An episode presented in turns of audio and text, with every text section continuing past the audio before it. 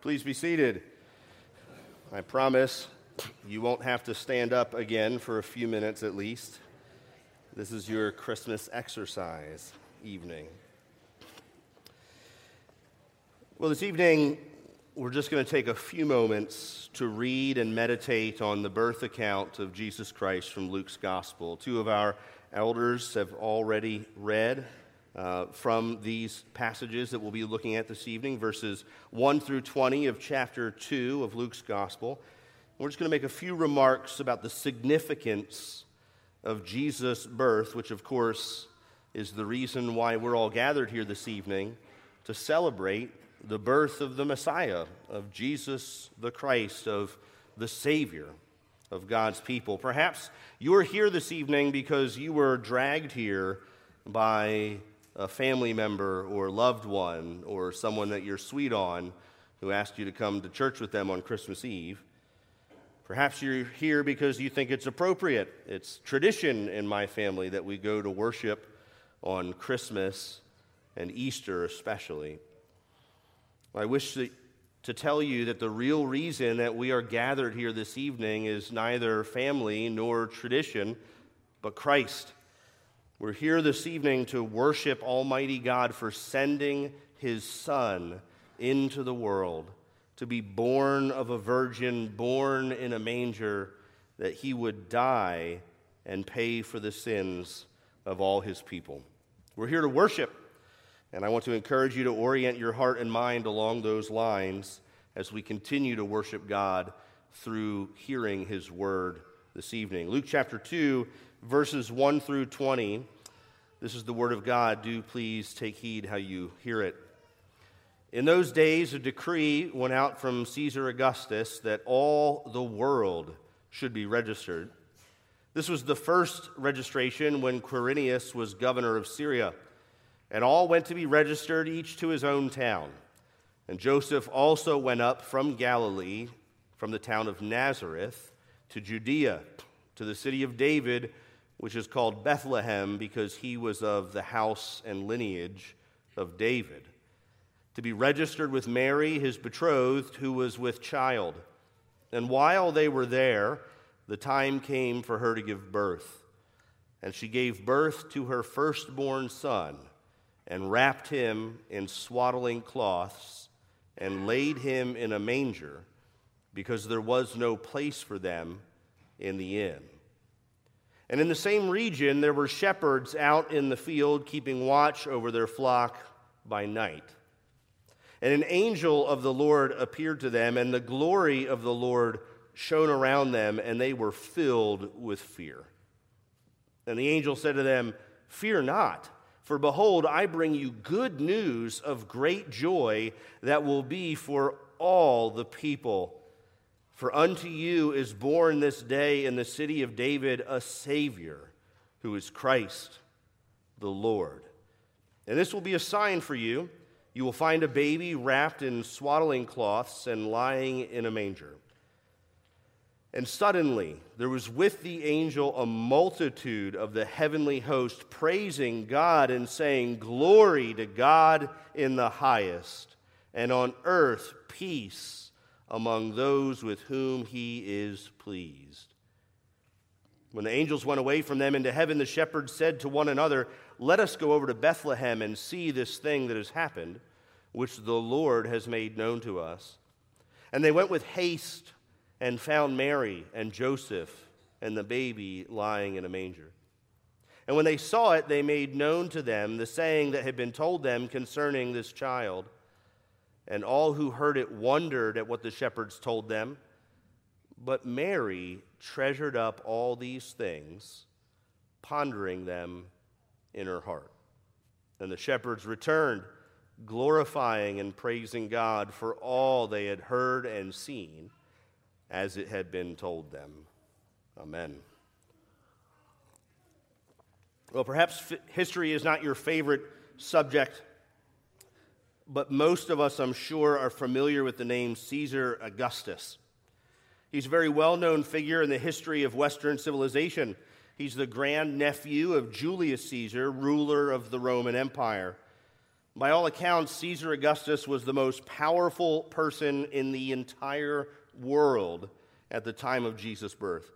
Even up until today, very few, if any, people have matched him in the breadth of their power and influence. And this is clear just from the opening verses of our text. From nearly 1,500 miles away, Caesar was able to snap his fingers, and hundreds of thousands of people were forced to go to their family's hometown, uprooted and moved in order to be registered in a census. And don't miss this the census was for the purpose of taxation. Caesar was not only powerful enough to make people move, he was powerful enough to take all their money. In fact, verse 1, it says that he declared that all the world, all the world should be registered. That's power. That's power. But what you might not realize is that behind the scenes, God is in total control of this situation. He's even in control of Caesar Augustus, isn't he? You see, from ancient days, long before Caesar Augustus was even a glimmer in his great, great, great, great granddaddy's eye, long before the Roman Empire was even a thought on the horizon, God had made promises and prophecies to his people concerning the long awaited Messiah, the King of Israel. He had promised King David that a descendant of his would rule over God's people forever. He had promised Israel through the prophet Micah that he would send this child to be born in the town of Bethlehem. And in order to make this happen, you see, Joseph and Mary were from Nazareth, some 80 miles north of Bethlehem. You remember the scripture reading, both our reading from this morning and our morning worship service, as well as one of our lessons. The angel was sent by God to a city of Galilee named Nazareth to a particular young lady named Mary who was betrothed to a particular young man named Joseph who just happened to be from the line of David. And so when time for this census came, where should they have to go but Bethlehem to the city of David? How would God get this young couple to Bethlehem? 80 miles away. There's not a lot of Airbnbs in Bethlehem. The text tells us that there was not even room for them in the inn. There was no vacation days back then. And so something had to occur in order to uproot Joseph and Mary and move this unique couple south 80 miles for a registration for taxation in a city that may, they may never have even been to before. Enter Caesar Augustus. God uses the most powerful man on earth to unfold his plan. He uses the most powerful person on the planet the way that you or I would use a pen or a pencil to write down exactly what we want it to say. Do you realize what this means? It means the most powerful people on earth are pawns in the hands of a sovereign God. The most powerful people on earth are merely tools to be used by God for His ends, for His purposes.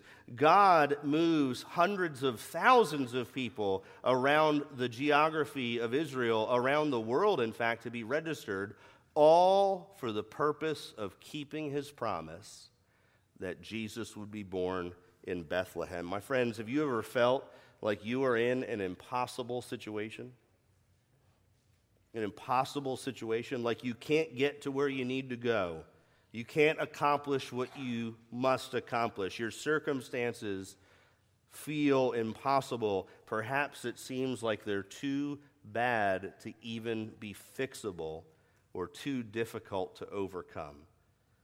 Luke would have you know that God can use and has used and does use any and every means to accomplish his perfect will in the world and in the lives of his people. As we read this morning in chapter 1, verse 37, the angel says to Mary, Nothing, nothing will be impossible with God. He can move millions of people for a census to have one baby born in one town. You can trust him with your issues. You can trust Him with your difficulties. In fact, you can trust Him and Him alone with your eternal life. Listen again to where Jesus is born, the setting into which the God of the universe takes on human flesh. Joseph went up from Galilee to a town, the town of Nazareth, to Judea, to the city of David, which is called Bethlehem, because he was of the lineage of David. And while they were there, the time came for Mary to give birth, and she gave birth and wrapped him in swaddling cloths and laid him in a manger because there was no place for them in the inn. There's no room for them in the inn, so he's born perhaps even outside or in a cave or in a little lean to barn. And then he's laid down in a dugout trench where the animals would eat their food. I wonder if you're familiar with the name George Alexander Louis. George Alexander Louis. He is not uh, an ancient theologian, although with God's kindness and mercy, he may grow up to be one. Uh, he's also known as Prince George of Cambridge, uh, the Prince and Princess of Wales' firstborn son. Prince George was born at the distinguished St. Mary's Hospital of London. At his birth, the government issued special commemorative coins to honor his birth. there were 21 gun salutes in no less than four British territories. He was baptized by the Archbishop of Canterbury with water that had been taken out of the Jordan River. That's how a prince is born into the world, isn't it?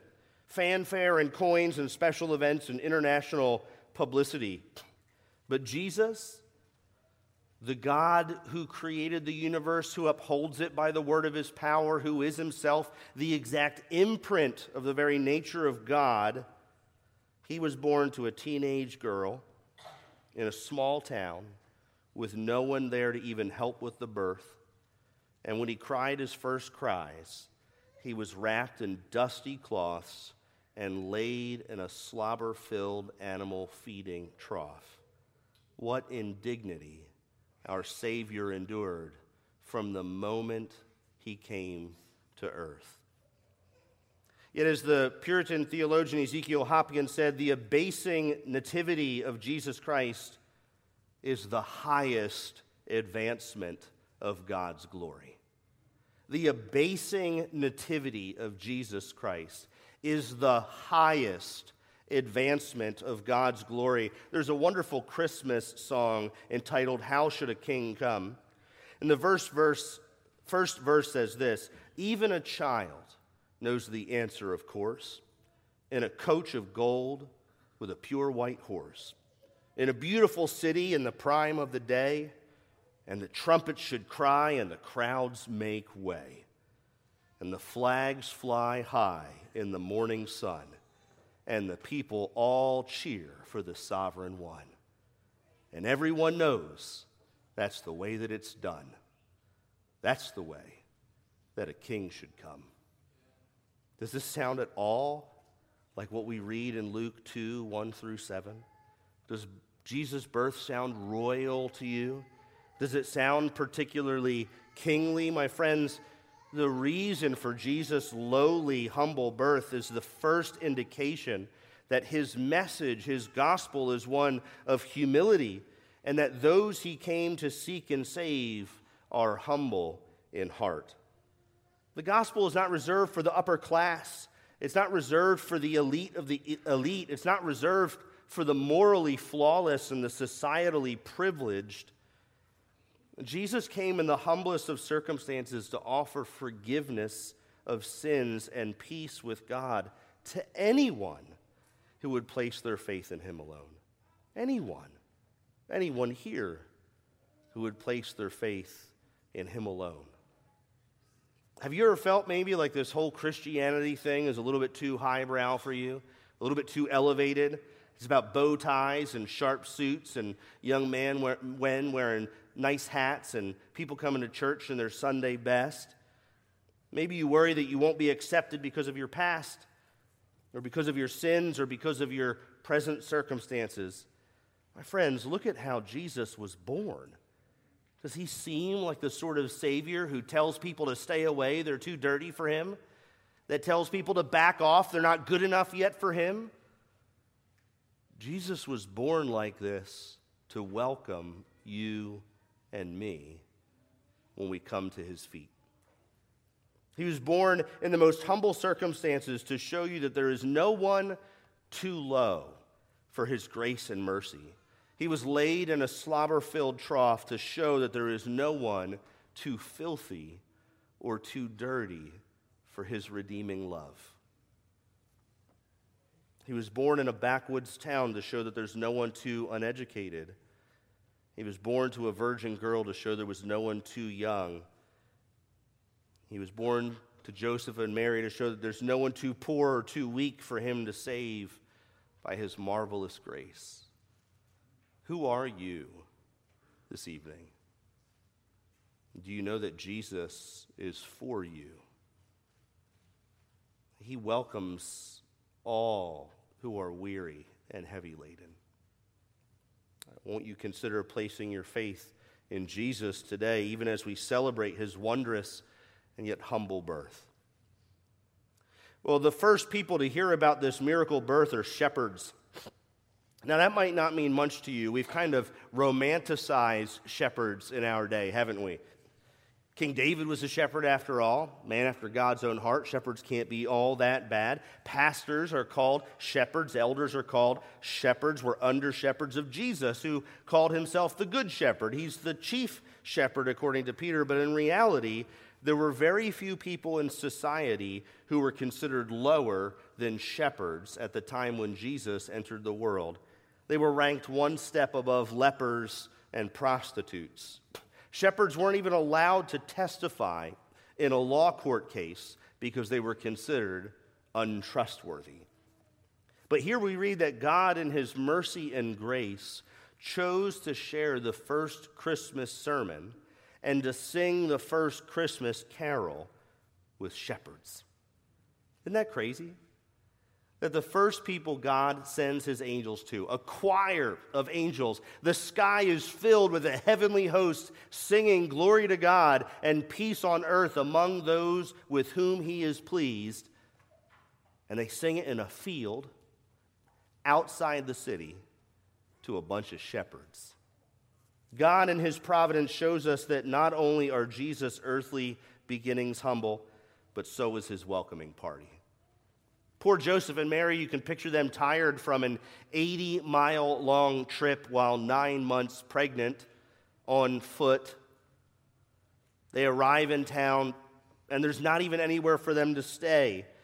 There's no family nearby to help Mary deliver the baby and to wipe the sweat off her brow as she labored. No mother there to, to teach her how to nurse the child or to change him or anything like that. They're exhausted, likely trying to catch what will surely be sporadic broken sleep for the next couple of months as the baby Jesus gets into a rhythm of eating and waking and sleeping. And suddenly,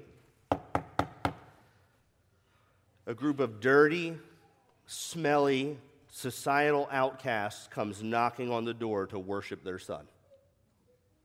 How wonderful is that? What a baby shower. In fact, ladies, I'm just kidding. But this is all according to God's plan, isn't it? This is how God intended it to be. He's the one that sent the angels. They weren't on their way to the king's palace. They weren't on their way to visit royal families around the world. They weren't on their way to visit the religious leaders and got lost over the field. God said, Go to them. Proclaim the good news to them he sent his messengers out to the streets to drag people who otherwise wouldn't be invited to the party he was throwing for his son. And that's how it is for us in salvation, isn't it? God declares the gospel of salvation in Jesus Christ alone to everyone and anyone who will hear it. And he says, Come, come and eat and buy without price. If you're thirsty, come and drink without price and have your fill, and springs of living water will well up within you, and you'll never be thirsty again. He did this. He sent these angels to these shepherds, all so you and I could read this account and realize that we don't need to be clean before coming to Christ. Indeed, we can't, can we? We can't be clean before coming to Christ because apart from Him, we're dirty, we're sinners, we're filthy, and totally unable to save ourselves. We don't need to fix our lives before we ask for forgiveness. Isn't that the point? And yet, somehow, Satan has brilliantly convinced millions of people that what they really need to do is straighten up first and then come to church and then become a member and then Christ will be ready to receive you. That's backwards of the gospel. That's the total opposite of the gospel. We don't need to fix up our lives and start reading our Bibles every day and stop smoking or stop struggling with anxiety or with depression before we come to worship Jesus at his feet. The shepherds came because he invited them, and they went away different than when they came. They didn't make themselves different and then come. You see the difference? What freedom there is in a gospel like that. Come to Jesus. Come to Him, repent and believe in Jesus, and then be sent from Him full of joy, having been changed by the work of His Spirit in your heart, having been made new by the gospel of Jesus Christ in your life. Titus 3 tells us that when the goodness and loving kindness of God our Savior appeared, He saved us not because of works done by us in righteousness, but according to His own mercy. God did not send Jesus to those who do righteousness to earn his favor. He sent them, he sent him not because of our righteousness, but according to his mercy. He didn't send Jesus to save those who elevate themselves to a savable level. He sent him according to his mercy. Listen to what this means at Christmas. It means that if you are just like those shepherds, outcast, dirty, the lowest of the low, uneducated, from the backwoods, you can come to Jesus. You can come to Jesus. Go to Him in humility and repentance and worship. Acknowledge that He alone is the King and Savior and that He accepts all who come to Him that are humble in heart. And when you do, the immediate response is that your heart joins the chorus of the angel choir Glory to God in the highest, and peace to me, even me, because He's been pleased to shine His favor upon me.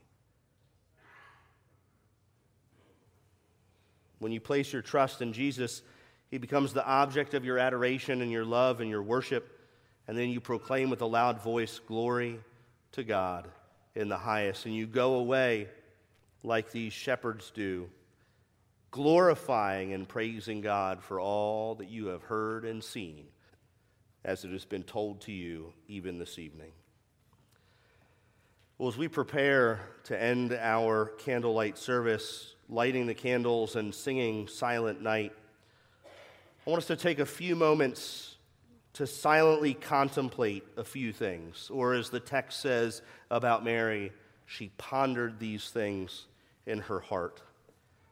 Ponder for a moment with me the sovereignty of God, the complete control and awesome power He has over all things. You have nothing to fear if God is for you.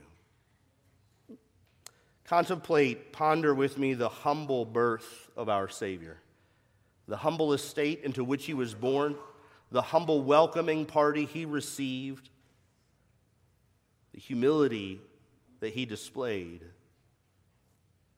And ponder with me the open invitation his gospel proclaims Come to me, all who are weary, dirty, who long for great joy and good news.